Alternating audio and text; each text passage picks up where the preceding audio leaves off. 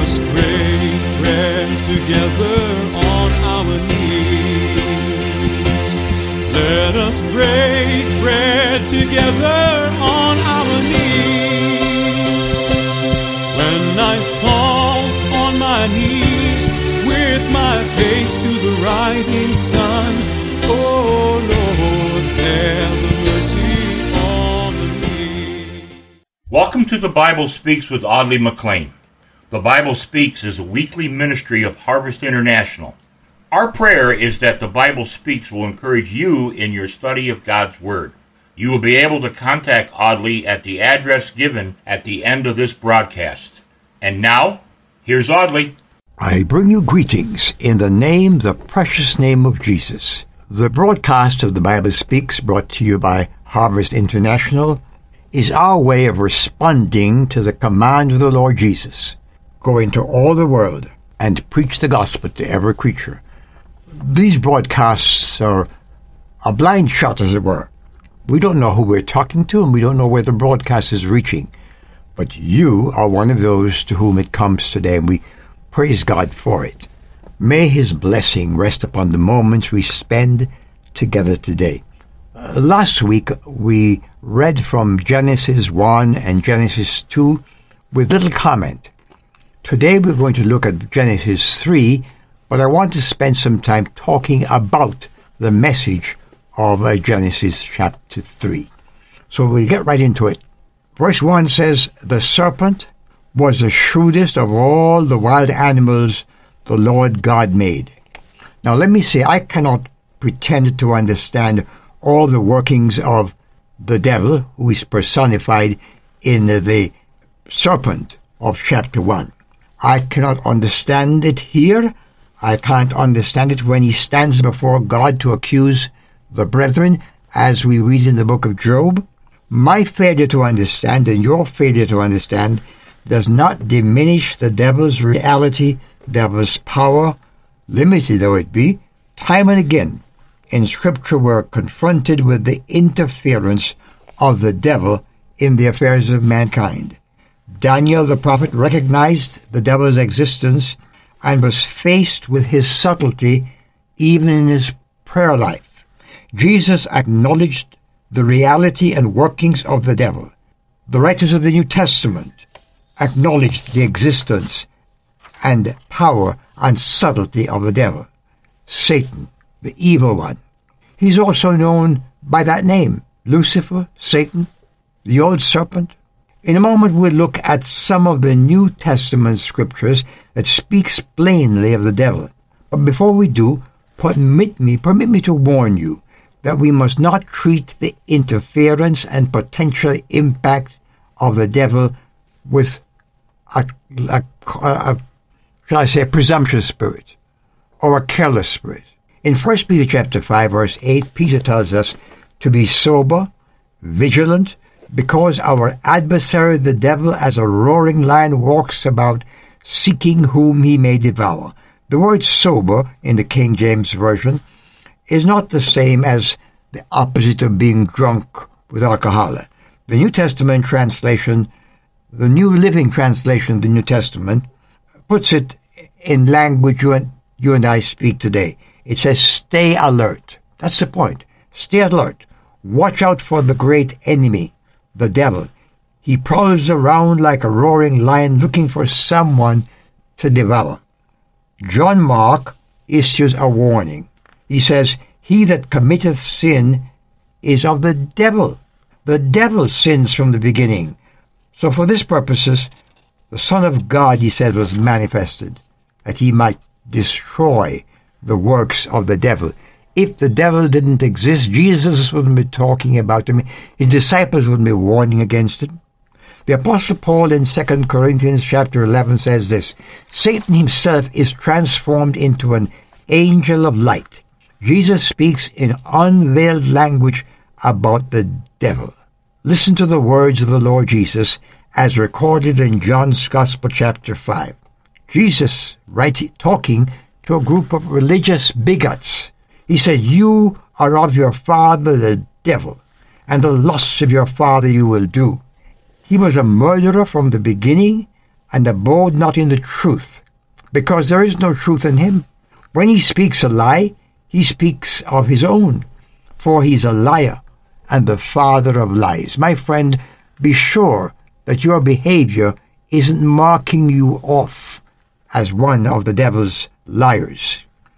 Jesus gives the impression that uh, there comes a time when one, even religious ones, can be so prostituting themselves to Satan and his temptations that they are no longer even conscious of the fact that God is alive. And he's, Legion said at that point, they become children of the devil, doing the devil's will. May I warn you, however, to never allow yourselves to be the judge whether someone is sold out to the devil and, and where you can determine that they are the children of the devil. Let God make that determination. Leave the office work to God. James the Apostle has a word for how to deal with the devil. He says in James chapter 4 and verse 7, Submit yourselves therefore to God. Resist the devil, and he will flee from you. Just watch a sequence. Submit yourselves therefore to God. That's step number one. And then resist the devil. In other words, be sure that you are totally committed to the Lord when you start to do battle with the devil. Because you are no match for the devil. I am no match for the devil. It doesn't mean we must be afraid of him, but we must be aware of him. These references certainly don't excuse us from digging deeper, and certainly they don't exhaust the list of Bible teachings about the devil. But it ought to stir you, stir me to an awareness of his work, and perhaps to look deeper into the scriptures. There are many, many more scriptures about the devil. Get your concordance out, or go online and just type in in Google Bible verses about the devil and then read them carefully. And if you have questions, we'll be glad to encourage you to exchange your thoughts with us or call us or write to us and let's talk about the Lord Jesus and how he handled the devil. I have a word of scripture advice for you, however. If you think you may be making an onslaught on the devil, and you're one of those who makes audacious remarks about the devil, one such audacious behavior is a son, a song I've heard sung by unsuspecting Christians. And I, I know that some of them are very popular, but such songs as Stomping Satan Under Your Feet, I urge you to be prayerfully thoughtful about those words. That's God's business. Romans chapter 16, Paul says, The God of peace will soon crush Satan under your feet. May the grace of our Lord be with you. Paul was saying, wait, let God do his work, but keep on pressing on. So let me conclude remarks on verse 1. And I guess the personal, my personal take on this is that I don't want to mess with the devil. And my encouragement to you is don't mess with the devil. Let God give you courage to live the life He has called you into. Another warning is that it is possible to expose yourself to satanic attacks and incursion into your life by being in the wrong company. I'm not speaking only of the daily temptations that we encounter. They are an abundance.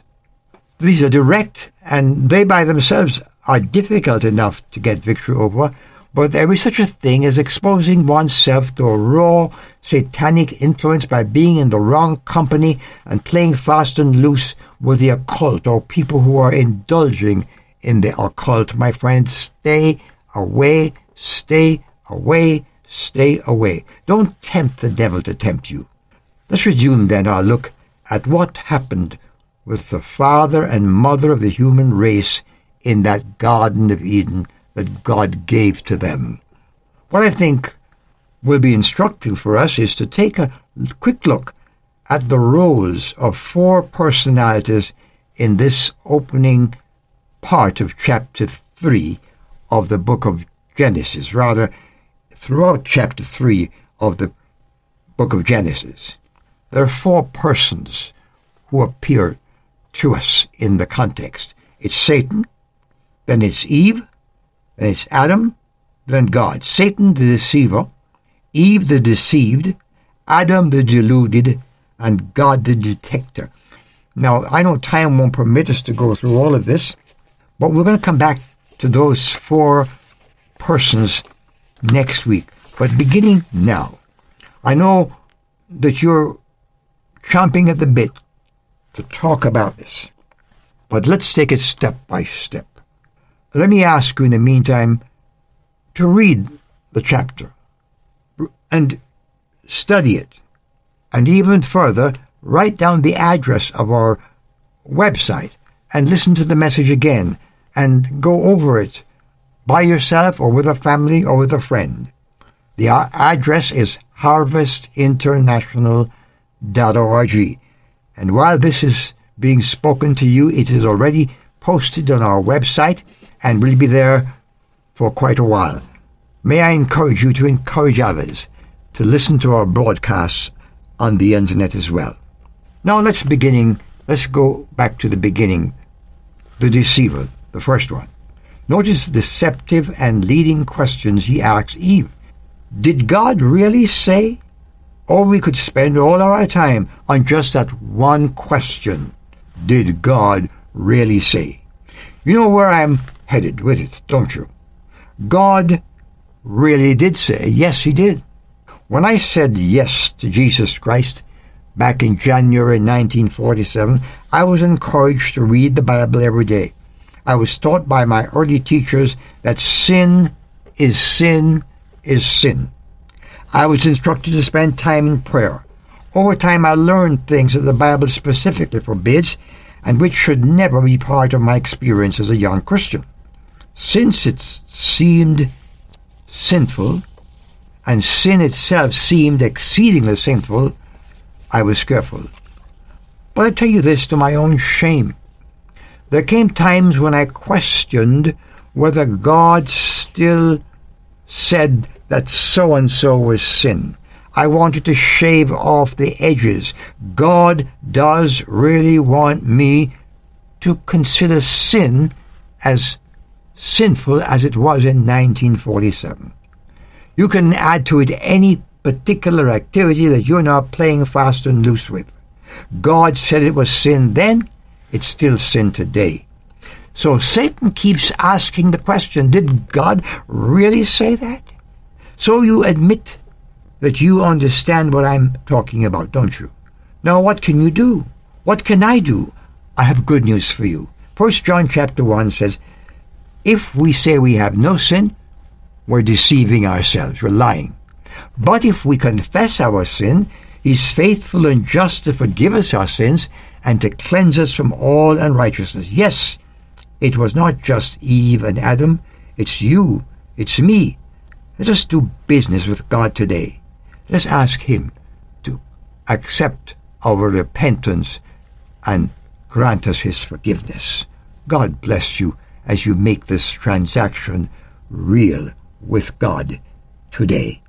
Amen. I've wandered far away from God. This program is cared for by listeners who care. Your prayers and financial investment in this ministry helps to keep the good news on the air. We look forward to hearing from you and invite you to write us at Harvest International, Post Office Box 6690, Ocala, Florida 34478. Again, that's Harvest International, Post Office Box 6690, Ocala, Florida 34478.